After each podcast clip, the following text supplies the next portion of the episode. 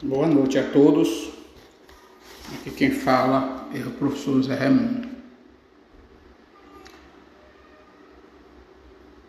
Pelos meios de comunicação, nós estamos vendo aí uma ação militar né, aí na região da Ucrânia.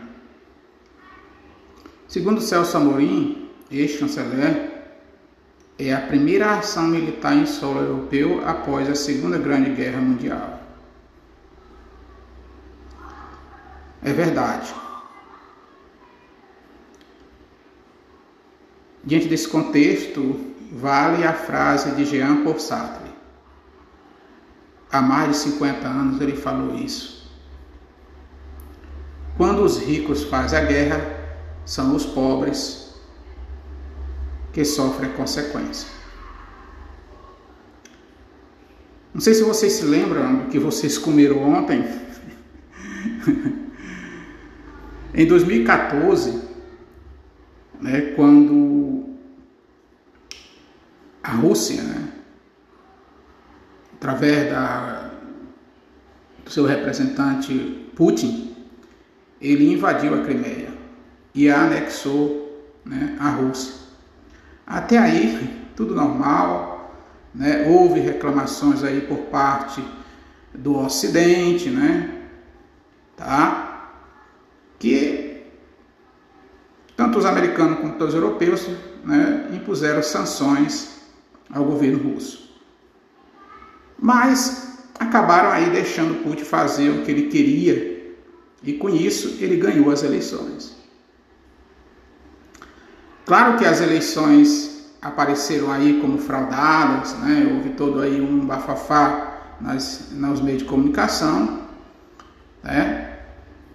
e com isso ele né, conseguiu né, prender né, a oposição naquele país. Se vocês observam agora é um novo cenário, né? Tá? Ele está planejando a mesma coisa, né, a mesma jogada para as próximas eleições. E aí, se vocês perceberem uma jogada de poder ou permanência desse poder, né? tática né, de indivíduos autoritários. Anexar ou deixar-se semi-anexada aí, no caso a Ucrânia, região de populações russa, né? E com isso ele quer despertar no povo russo aí um sentimento nacionalista. Né? E segundo as suas intenções, ir bem nas próximas eleições, como foi a jogada né, da invasão da Crimeia. Mas desta vez, meus caros, pode não dar certo essa tática. Por quê? Eu estive analisando vários é, especialistas, né, seus comentários, e uma coisa que eu percebi é que, de uma forma geral, né, por que, que essa tática não pode dar certo? Porque vocês sabem, nós vivemos de uma forma mundial uma crise econômica, né, desde 2018, desde 2008, Tá? Nós vivemos há mais de dois anos uma situação de pandemia. E a vida russa de lá para cá, ela tem piorado. Né? Piorou muito. Tá? Por quê? Porque se vocês sabem que a Rússia foi um país socialista também, mas ele pegou um caminho aí para sair desse socialismo que não foi igual o caminho aí da China. Se vocês se lembram o caso da China, né, suas reformas, né, que saindo aí do socialismo também, foi reformas graduais, né, tá? O Estado aí controlando, né, a abertura para o capitalismo. A Rússia, né, sem uma tática e muito diferente da China, implantou aí né, o capitalismo, mas com um capitalismo muito mais neoliberal, com reformas rápidas, né? Que apareceram todo tipo de problemas que o capitalismo cria. Né? Então, a renda per capita de lá para cá, né, segundo os especialistas, tá? a renda per capita dos russos é muito baixa não, não perto daquilo que eles esperavam né? diante das crises que eles viveram. Então, a Rússia, como você já sabe, ela é uma potência nuclear. Porém, ela não tem dinheiro suficiente para manter todo esse aparato. Ela não é capaz de ação. Né? Tá? Apesar dela ser uma potência que depende dos bancos ocidentais para poder obter crédito. Um dos seus maiores credores são os europeus e americanos, mas um dos seus maiores aliados é a China. Então a Rússia não é de maneira nenhuma uma potência financeira. Ela só é uma potência nuclear mas que não tem condições de manter né, o seu aparato militar. Então, o próprio Putin, o Putin, Putin né, ele depende muito, muito desse sucesso, desse fervor nacionalista. Tá? Porém, as eleições não estão perto aí de acontecer. Elas ainda vão demorar, tá? De modo que para ter sucesso, né, o culto, para que ele possa ter sucesso, ele precisa ter uma certa história. E para ter uma história, Putin precisa ficar nesse quadro né, de belicosidade, como vocês estão vendo, um pouco mais de tempo até as eleições. Né? Só que esse pouco mais de tempo não pode se aprofundar. Por quê? Porque se demorar muito, eles vão precisar de dinheiro para manter toda essa belicosidade. Não é? Então, se o Putin criar ali uma situação né, que a ex-União Soviética criou né, quando ela invadiu o Afeganistão, que foi há 10 anos atrás, sei se vocês se lembram disso, né?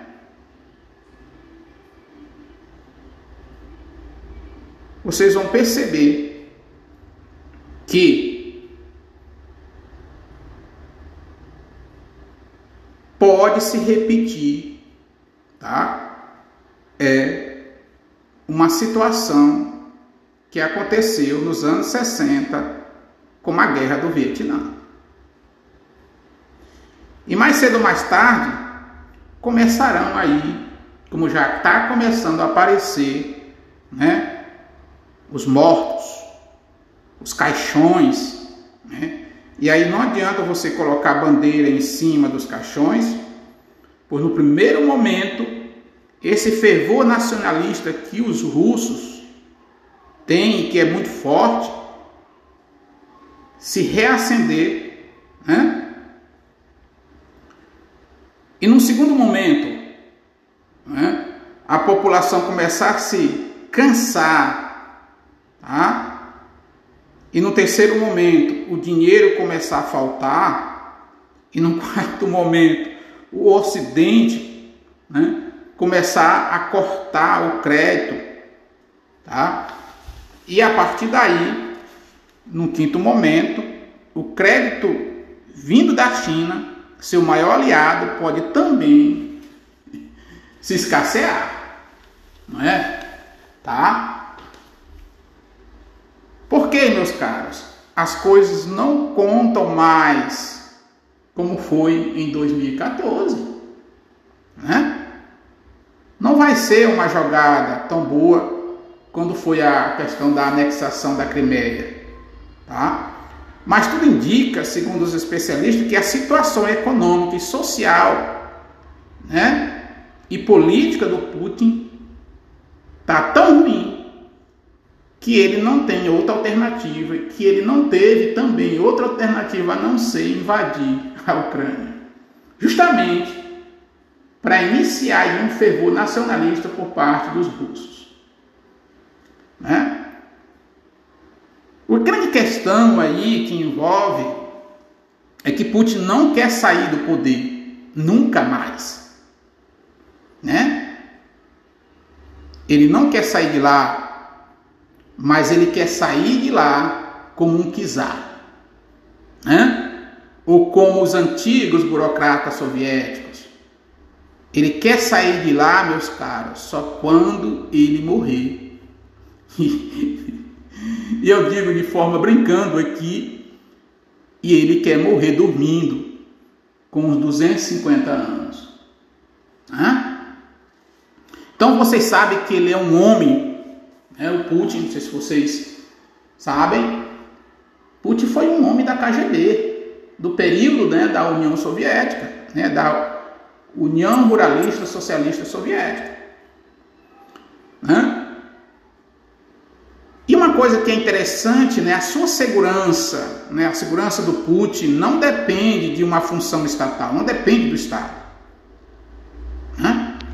Toda a sua segurança nesse governo, né, na Rússia, depende sim de líderes milicianos, inclusive de gente pouco nobres, né, podemos dizer assim, de bandidos mesmo, né, Toda a sua segurança naquele país depende da máfia russa que segura ele no poder. Tá? Por isso mesmo, Putin, ele é muito um homem muito astuto, muito precavido, mas ele não poupou, né? E, né a palavra poupou, mas ele não preparou o seu sucessor. Vocês observem que todo governo precisa preparar ele, até agora isso ele não fez seu sucessor e não faz uma política partidária na Rússia, até agora o Putin não fez isso, né? E leva as coisas de maneira autocrática. O que, que é isso, né, gente? É ele e somente ele. Por isso, os passos de Putin não é e não são uma incógnita ali naquele país. Certo? Então, por parte né, dos americanos, na representatividade né, do, do presidente Biden, né, presidente americano, não sei se vocês observaram que ele há dias já vinha, já vinha alertando tá, sobre uma invasão da, da Ucrânia. Né? Pois eles né, já tinham informações seguras de que Putin iria invadir a Ucrânia. Né? E muitos, né? Não acreditavam, achavam que era uma conversa fiada né, do Biden.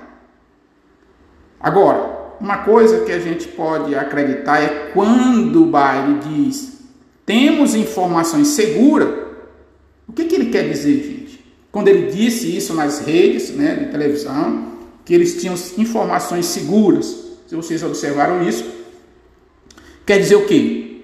Quer dizer que aquilo que todo presidente americano, né, deve dizer ao povo americano e ao mundo. Ou seja, nós sabemos, né? Nós sabemos. Agora, só nós não podemos falar como nós sabemos. Tá? Não sei se vocês se lembram, durante né, o governo Dilma,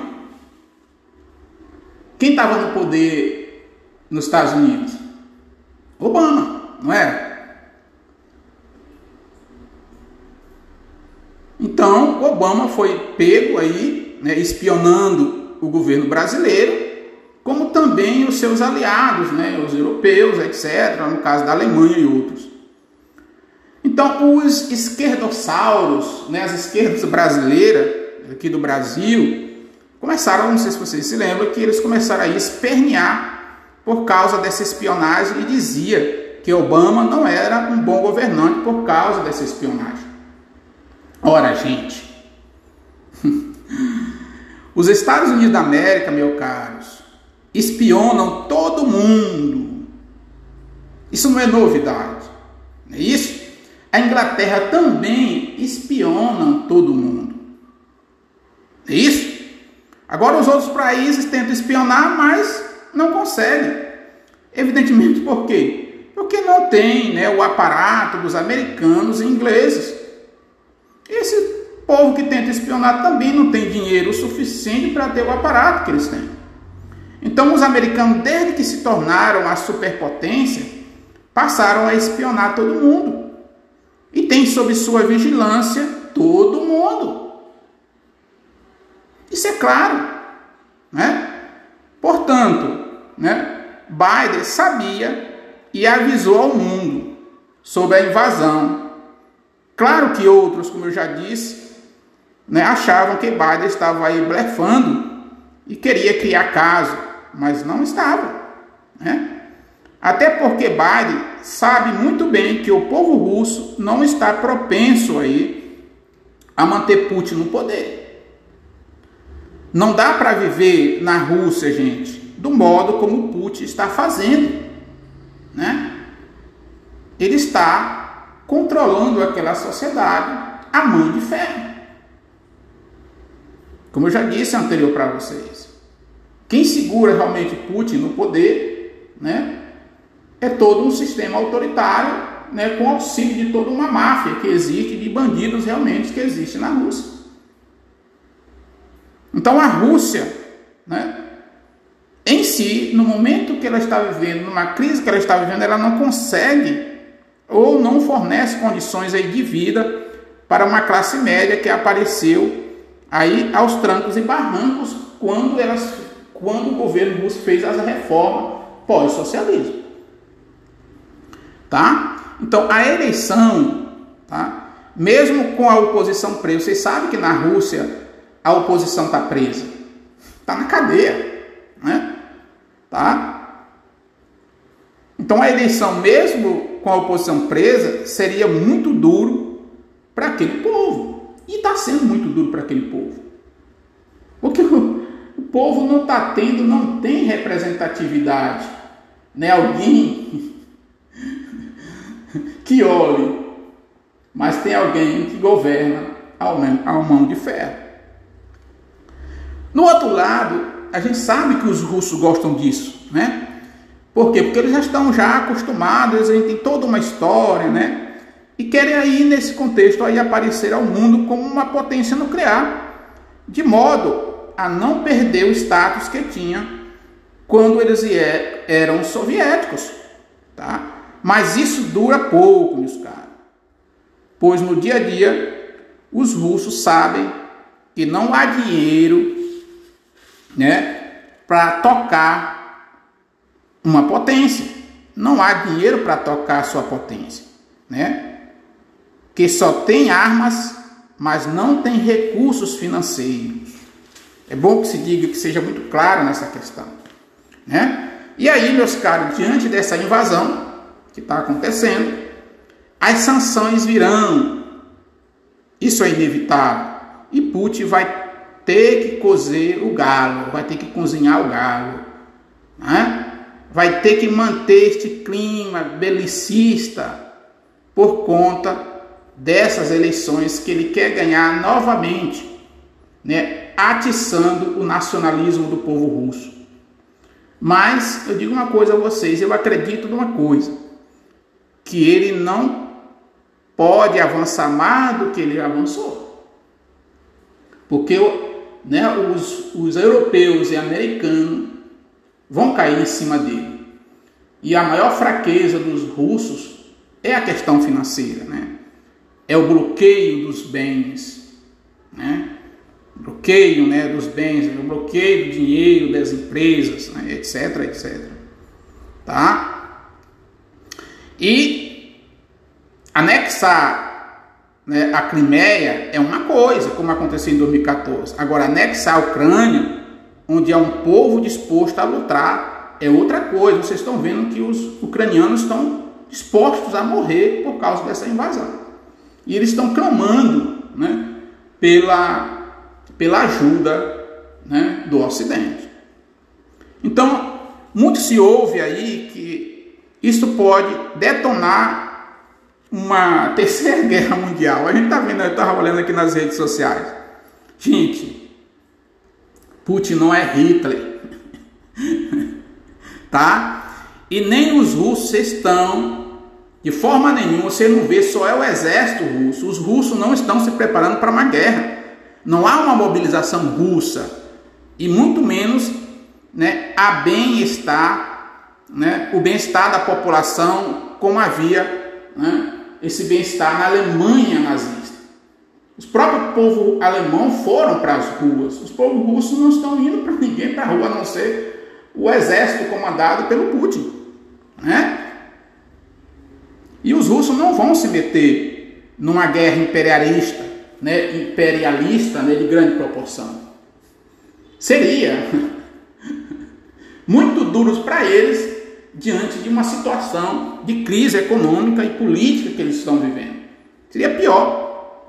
Então Putin jogou aí, pode observar que, né, segundo os especialistas, o Putin jogou ali uma cartada muito difícil, jogou aí, ele foi muito, é, muito ousado, né?